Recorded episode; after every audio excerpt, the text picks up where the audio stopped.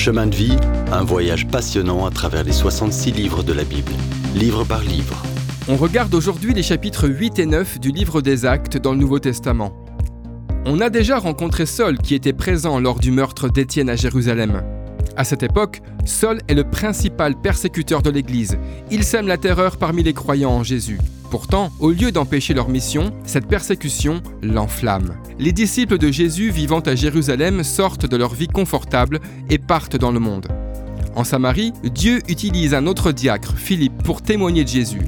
Doté de dons manifestant l'autorité divine, il fait des miracles, guérit des malades et ressuscite des morts. Comme l'Église grandit vite, inévitablement, certains s'y joignent sans vraiment croire au Seigneur Jésus. Simon, le sorcier, fait partie de ces gens-là il cherche à tirer profit de cette nouvelle action de l'esprit. La persécution de Saul, provenant de l'extérieur, ne nuit pas à l'Église. Mais ceux qui, comme Simon, ne croient que des lèvres, lui font du tort. L'ennemi fait des ravages quand on lui laisse la porte ouverte. Mais quand quelqu'un est vraiment sauvé, le Saint-Esprit lui révèle la parole. En général, il utilise ses enfants pour la proclamer. Voyons comment. Après Samarie, Dieu appelle Philippe à aller au sud, vers Gaza, sur la route commerciale entre l'Égypte et l'Éthiopie.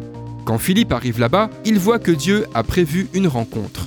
En route depuis Jérusalem, un haut dignitaire venu d'Éthiopie voyage sur son char, en lisant le prophète Ésaïe, mais il n'y comprend rien.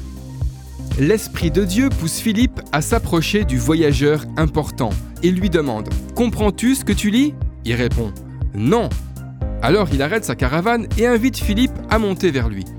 Il se trouve que l'Éthiopien lit Ésaïe 53, qui parle de Jésus, celui qui a été blessé pour nos péchés, à nous qui sommes guéris par ses meurtrissures. Ça donne un excellent tremplin pour Philippe. Philippe lui explique le texte biblique et prêche Jésus. L'Éthiopien rencontre Jésus dans un char, mais un autre jour, l'apôtre Paul, lui, rencontre Jésus dans la poussière. Quand la persécution fait rage à Jérusalem, l'Église se cache et Saul de Tarse la cherche partout. Il est Jésus-Christ et veut tuer chaque croyant. En route vers Damas, à la recherche de croyants, une lumière étincelante frappe soudain Saul.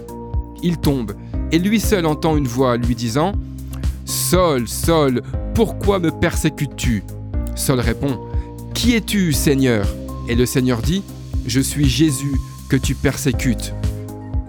Saul, dans la poussière de cette route de Damas, répond aussitôt à Jésus, et celui qui s'acharnait contre lui l'appelle maintenant Seigneur.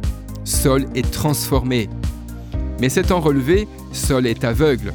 L'Esprit de Dieu ouvre spirituellement ses yeux et les ferme physiquement afin qu'il voie le Seigneur Jésus. Plus tard, quand Dieu ouvre les yeux de Saul, il est encore Saul de Tarse, mais maintenant il est frère Saul. Non plus l'ennemi, mais un frère, il est rempli du Saint-Esprit pour servir et baptiser d'eau comme signe et sceau de sa conversion. Finalement, il s'assied avec les disciples de Jésus à Damas et profite d'un bon repas.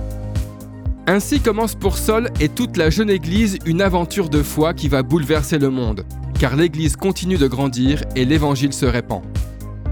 Dans le prochain épisode, on verra quelle vraie différence il y a entre les Juifs et les non-Juifs. Si vous avez aimé cette rubrique et si vous voulez en entendre plus, allez sur le site ttb.twr.org ou téléchargez l'application. Retrouvez-nous aussi sur chemindevie.info. Vous voulez nous dire comment Dieu change votre vie par sa parole? Envoyez-nous un message sur WhatsApp au 07 81 46 39 39. À bientôt